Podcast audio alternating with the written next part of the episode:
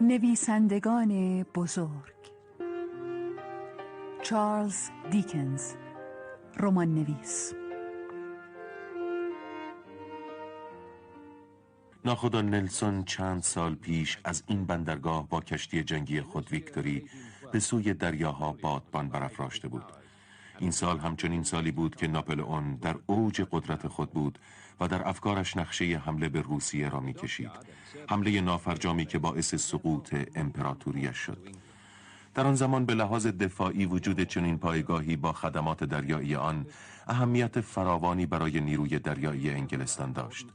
جان دیکنز در این پایگاه به عنوان کارمند نیروی دریایی خدمت می کرد با داشتن شغلی دلخواه با محیط کار مناسب و حقوق نسبتا خوبی که می گرفت جان دیکنز تصمیم گرفت که در این بندر برای خود خانه ای بسازد. خانه ای به شماره 387 در مایلند تراس پسرش چارلز در هفتم فوریه 1812 در این خانه به دنیا آمد. جان دیکنز خود پسر یک کارمند دولتی بود. به کمک کارفرمای مادرش لورد کرو توانست شغلی برای خودش پیدا کند و همانجا با دختر یکی از کارمندان ارشد ازدواج کرد. الیزابت برو آنها زندگی خوبی داشتند. الیزابت به هنگام تولد چارلز 21 سال داشت اما هفت ماه پس از تولد چارلز ناچار شدند این خانه را ترک نمایند و دوران سخت و دشواری را در زندگی خود آغاز کنند آنها به خانه کوچکتری نقل مکان کردند جان دیکنز اگرچه انسانی خوش برخورد و دوست داشتنی بود اما نمی توانست مسائل مالی خود را حل و فصل کند خانواده ناچار شدند مدت دو سال را در شهر لندن بگذرانند و بعد از آن به ناحیه‌ای به نام چک ام بروند. امروز دیگر نیروی دریایی پایگاهی در چاتم در کنار رودخانه میدوی در نزدیکی لندن ندارد. اما در سال 1817 میلادی یکی از عمده ترین پایگاه های دریایی به شمار می رفت. دیکنز موقعیت شغلی بسیار خوبی در این پایگاه به دست آورد و بر فراز تپهی در پشت لنگرگاه خانه ای برای خود ساخت. در آن زمان برای خانواده ای از طبقه متوسط خانه مناسبی بود و در اینجا بود که چارلز بهترین خاطرات دوران کودکی خود را تجربه می کرد دیکنز در چاتم بود که به مدرسه رفت. او خواندن و نوشتن را آموخت و از مطالعه کتاب های پدرش تا آنجا که می توانست لذت می برد او با پدرش برای قدم زدن بیرون می رفت آنها از کنار قصر کاپ هم می گذشتند اولین جلوه از زندگی اشرافی آن زمان برای دیکنز کوچک. این خانه با شکوه دوره الیزابت همانند بسیاری از خاطرات چاتم سرانجام به نوعی به داستانهای دیکنز راه یافت. بوفالوی کوچک نام کافه‌ای در دهکده کوچکی در نزدیکی شهر کنت بود که او با پدرش هر از گاهی به آنجا می‌رفت. این کافه برای دیکنز ارزش خاصی داشت زیرا نمونه ای از دنیای تخیلات آن روز بود و امروز نیز برای بازدید کنندگان آن ارزش مضاعف دارد چرا که این مکان در رمان‌های دیکنز دارای هویتی خاص است. دیکنز و پدرش در پیاده روی های خود از کنار مهمانخانه‌ای به نام فالستاف میگذشتند. جایی که نام خود را از یکی از شخصیت های داستان های شکسپیر گرفته است. کسی که در این نقطه راهزنی می کرده است. کافه بر فراز تپه به نام گتس محیط خاطر انگیز این تپه و تأثیر آن حس نوشتن را در دیکنز برمیانگیخت. درست در نقطه مقابل این مهمانخانه خانه ای قرار داشت که به آن خانه گت هیلز می گفتند. دیکنز از آن دسته از انسانهایی بود که برای خود اهداف و برنامه هایی در نظر می گرفت و آنها را به دست می آورد و با این وصف چندان دور از انتظار نبود که چارلز دیکنز بعد از به دست آوردن پول به اینجا آمد. از این رو می توان او را مردی خود ساخته و موفق از نوع انسانهای خاص در دوره ویکتوریا نامید. چاتم و راچستر دو شهری که امروزه تقریبا یک شهر شده اند پیش زمینه نیرومندی برای تخیلات دیکنز محسوب می شدند. قصر روچستر خود به تنهایی بنایی با شکوه و بازتاب گویایی از دوران گذشته است دیکنز خود را به حدی وابسته به این ناحیه احساس می کرد که دلش می خواست پس از مرگش او را در گورستان همین ناحیه دفن کند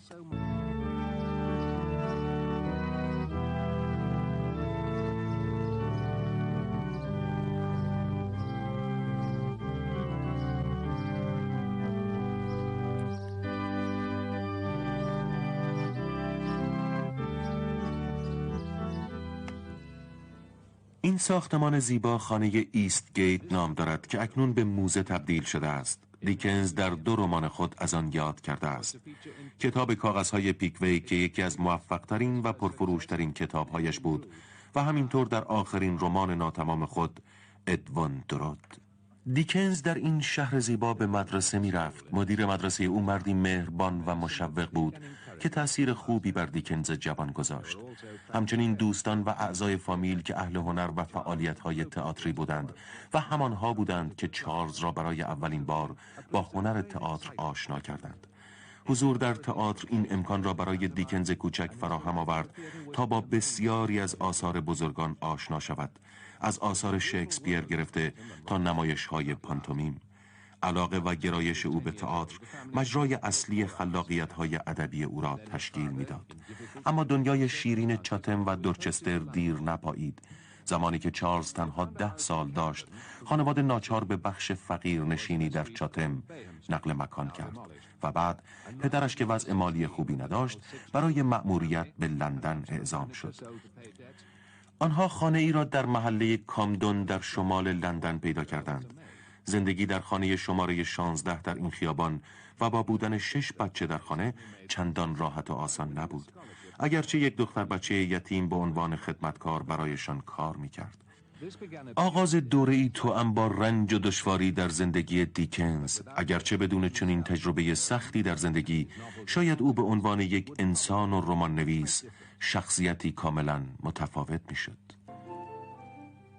خیابان بیهم در حاشیه شمالی شهر لندن با رودخانه تایمز تنها 20 دقیقه پیاده روی فاصله داشت و در سال 1822 میلادی چندان هم از حومه شهر دور نبود. دو سال بعد را دیکنز به مدرسه نرفت و به جای آن در کوچه و خیابانهای شهر برای خود پرسه می‌زد. او به دیدن پدرخواندهش کریستوفر هافن در محله لایم هاوس می‌رفت و برای این کار بایستی از وسط شهر میگذشت. در این سفرهای شهری بود که جذابترین بخش از تجربیات زندگیش شکل گرفتند. تجربیات شهر لندن. کلیسای اعظم سنپل که ساختمان بلند و با شکوه آن بر هر گوشه ای از شهر اشراف داشت یکی از بزرگترین سازه های شهری آن زمان که اکنون از این گوشه از شهر بر کرانه رودخانه تاینز نیز شکوه و وقار آن نمایان است. اغلب مردم پایتخت ها و شهرهای بزرگ را بر مبنای ساختمان های بزرگ و با شکوه آنها در نظر می آورند اما از نگاه دیکنز این نبز گرم و جوشان زندگی بود که اهمیت داشت. تپشی گرم و زنده که تمامی تخیلات و انگاره های ذهنی او را به خود جلب می کرد کتاب های او سرشار است از توصیف های زیبا و با شکوه از این گونه مناظر بدی. آدم های معمولی مانند این پیل وران و کشاورزان و دامدارانی که در بازارهای محلی جمع می شدند ارزش و اهمیت این آدم ها در نظر دیکنز به مراتب بهتر و بیشتر از طبقات برتر شهر بود.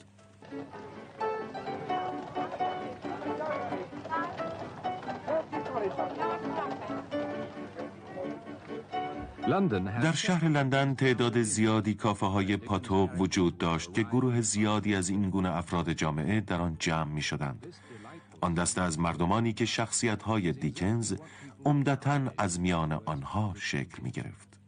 امروزه فقط یک مهمانخانه نظیر آنها در لندن وجود دارد. مهمانخانه جورج در ساتکس در ساحل جنوبی رودخانه. لنگرگاه هم به سهم خود دارای جذابیت های فراوانی بود. مناظری از لنگرگاه های مهالود، کناره های رطوبت گرفته رودخانه جایی که آب جسدی را به ساحل کشانیده است. فرارهای باقایق و از این گونه مطالب در کتابهایش فراوان به چشم می‌خورد. این عکس که در اواخر قرن نوزدهم برداشته شده است نمونه بارزی است از آنچه که در چشمانداز دیکنز قرار داشته و به احتمال زیاد تخیلات نیرومند او را برانگیخته است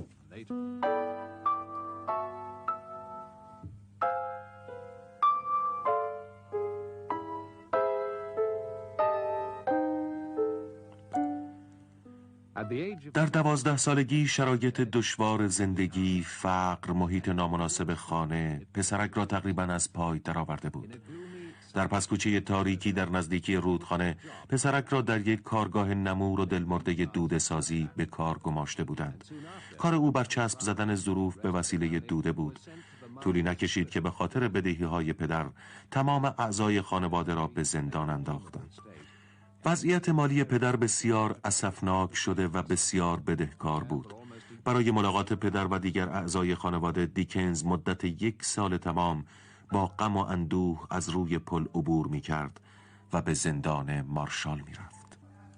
این دوران شاید تلخترین و اثرگذارترین تجربیات او در سراسر عمرش بود مقابله ای سریح و چهره به چهره با فقر و فلاکت که برای همیشه آثارش در وجود او ماند و بنمایه‌ای برای خلق آثاری رنگ و بو از واقعیت و رئالیسم ادبی شد. نمودی روشن و آگاهانه از دوره پایانی ویکتوریا در قالب داستانهایی سریح و ملموس از فقر و عمق دردناک آن در جامعه و گروه های آسیب پذیر از آن. قسمت اعظم چنین احساس نزدیک و نیرومندی متأثر از تجربیات شخصی خود دیکنز از فقر بود. رنج، گرسنگی و فقر پایان ناپذیر زندگی هرگز از ذهن دیکنز خارج نشد و او هرگز راز این سختی ها و تلخ کامی های زندگیش را به ویژه در دوران تلخ کار در کارگاه دودسازی و خاطرات زندان و اسارت خانوادهش به هیچ کس به جز یک نفر فاش نکرد که نزدیکترین دوستش بود.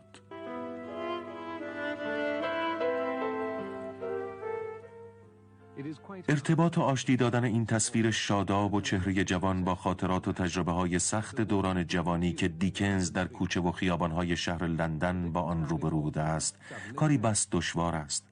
اما سرنوشت خانواده دیکنز به ناگاه تغییر کرد. با مرگ مادر بزرگش و رسیدن ارسیه خانواده دیکنز حالا می توانست با پرداخت بدهی های خود از زیر فشار فقر و فلاکت نجات پیدا کند کتاب های او تصاویر فراوانی از تجربه های این دوره و احساس دیکنز از دنیای کند و کسل کننده نظام قضایی انگلستان را تصویر می کند. در این تصویر آقای پیکویک که ماجراهای او موفقیت چشمگیر را برای دیکنز به همراه آورد و یکی از شخصیت‌های بارز آثار اوست به اتفاق خدمتکار با وفایش سام در دفتر کار یک وکیل منتظر نشستند. دیکنز در سن 17 سالگی زمانی که هنوز در دفتر حقوقی کار می کرد عاشق این خانم جوان به نام ماریا بتنل می شود اما بتنل دیکنز و عشق پاک او را به بازی می گیرد و بعد از چهار سال رنج و تب و تاب عشق تقاضای ازدواج او را رد می کند از قضای روزگار 20 سال بعد سر و کله این خانم دوباره پیدا می شود او به عنوان گزارشگر مسائل حقوقی با نوشتن مقالاتی با عنوان مستعار باز همکاری با یک مجله را آغاز کرد. مقالاتش باعث شد تا او را برای مصاحبه به دفتر یکی از معتبرترین نشریات آن روز به نام مورنینگ کرونیکل فراخوانند. او به عنوان گزارشگر سیاسی در آنجا مشغول کار شد. این روزنامه بعدها مقالاتی ادبی به قلم باز منتشر می کرد. نوشته های ادبی او سر از روزنامه های معتبر دیگری درآوردند. روزنامه اونینگ کرونیکل به سردبیری مرد برجسته‌ای به نام جورج هوگارد اسکات دیکنز با خانواده هوگارد نیز رفت و آمد داشت و مرتبا به دیدار خانواده پر جمعیت و شلوغ و خانه نسبتا محقر آنها در فلوم می رفت. در آنجا بود که او با کاترین بزرگترین دختر از نه فرزند خانواده ملاقات کرد و به او علاقمند شد. بعد از مدتی در 1825 آن دو با هم نامزد شدند. آنها در خانه در هوون اقامت کردند و بعد از کسب موفقیت های فراوان نوشته هایش در روزنامه ها او اکنون کار نوشتن کاغذ های پیکویک را شروع کرده بود. موفقیت های ادبی و شهرتی که برای او رفاه مالی و آرامش خاطر به همراه داشت. می توانست بدهی های پدرش را بپردازد و با خیال راحت به نوشتن ادامه دهد. گرچه او همچنان با علاقه و پشتکار به نوشتن آثار ادبی خود ادامه می‌داد اما موفقیت های پیکویک او را چندان راضی نمی کرد. با نقاشی های زیبا و جذاب هاملت براون برای داستانهایش موفقیت فروش کتاب قطعی بود. حالا او دیگر می توانست با کاترین هوگارد ازدواج کند. خوشبختانه آنگونه که انتظار می رفت کتاب کاغذهای پیکویک سرانجام به موفقیت رسید. در مدت کوتاهی میزان فروش کتاب به چهل هزار نسخه در ماه رسید. محبوبیت این مرد چاق و باهوش و ماجراهایش با افراد مختلف در میان مردم دور از انتظار بود. ماجراهای آقای تافمن با این پسرک چاق و خوابالود یکی از بهترین و مشهورترین آنها بود. مردم از هر طبقه و سنی مشتاقانه ماجراهای آقای پیکویک را دنبال می کردند و همینطور طرز لباس پوشیدن او را. استفاده از کلاه پیکویکی، کت پیکویکی و حتی سیگار برگ پیکویکی در میان مردم رایج شده بود. امروز نام پیکویک مصداقی است از انگلیسی بودن. با موفقیت آقای پیکویک دیکنز برای همیشه با فقر و تنگ دستی وداع می کند و تبدیل به یک شخصیت برجسته در جامعه می شود او در این زمان ازدواج کرده و یک مرد متعهل است. حادثه این نیرومند و گیرا فصلی تازه در زندگی نویسنده که او را به شدت تحت تأثیر قرار داده و باعث تأثیر و پویایی در نوشته هایش می شود آنها یک سال اول ازدواج خود را با شادی و مسرت فراوان در این خانه زندگی کردند طولی نکشید که اولین فرزندشان به دنیا آمد آنها حالا در خانه در خیابان داتی واقع در محله مسکونی در شمال لندن زندگی می کردند. در این خانه بود که اون نوشتن پیکویک را به پایان رسانید و کار نوشتن الیور تویست را شروع کرد. خواهر کوچکتر کاترین ماری هوگارد نیز با آنها زندگی می کرد. او 17 سال داشت و از همان روزهای اول ازدواج خواهرش با آنها زندگی می کرد. دیکنز علاقه و تأثیر بسیار فراوانی نسبت به این خواهر جوان احساس می کرد. اما یک شب بعد از آمدن از تئاتر ماری از هوش می رود و با ناباوری در میان اندوه شدید دیکنز جان می سپارد. دیکنز از این حادثه تلخ به شدت منقلب می شود و آنگونه که بعدها از آن یاد کرد هیچگاه نتوانست کاملا از تأثیر ناگوار آن رهایی یابد. سنگ قبری برای او سفارش داد و کلماتی فاخر را بر روی آن نگاشت. خاطره ماری را نمی توانست از ذهنش خارج کند و تا پایان عمر او را به یاد داشت. از دست دادن ماری برای او چندان سنگین بود که دیگر نمی توانست مثل سابق کار کند. حتی دیگر نمی توانست پاورقی های خود را که ماهی یک بار به چاپ می رسید به موقع بنویسد و این از نویسنده توانمندی در حد او جای تعجب داشت. نمی توان گفت که بعد از موفقیت چشمگیر کتاب پیکویک و مرگ نابهنگامی ماری هوگارد بخش عمده ای از زندگی و حیات ادبی دیکنز به پایان رسیده است. بعد از این او شخصیت معروف و محبوبی در جامعه و نیز چهره سرشناسی در محافل ادبی زمان شد. این تصویر را هنرمند دانیل مکلیس در 27 سالگی از او کشیده است. یعنی سه سال بعد از ازدواج با کاترین. مکلیس یکی از بیشمار دوستان دیکنز بود. دوستی در نظر دیکنز ارج و مقام والایی داشت. او به هنر دوستانش وفادار بود. به ویژه به یکی از آنها به نام جان فاستر که او را در کسب موفقیت و آشنایی با ناشران آثار ادبی بسیار کمک کرده بود. یک زندگی نام نویس هنرمند و مشاور ادبی برای دیکنز که تا پایان عمر حامی و در کنارش بود. اکنون دیکنز در زمره افراد مرفه طبقه متوسط جامعه خود قرار داشت با وضع مالی مناسب و خدمتکارانی در منزل. این تابلو معاصر یکی از قهرمانان زن در یکی از رمان‌های اوست. دختری به نام فلورانس از کتاب پسر دامبی.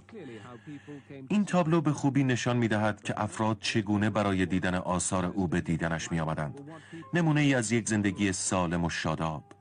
پیوند نیرومند خانوادگی محیط شاد و پربار و امنیت حاکم بر آن.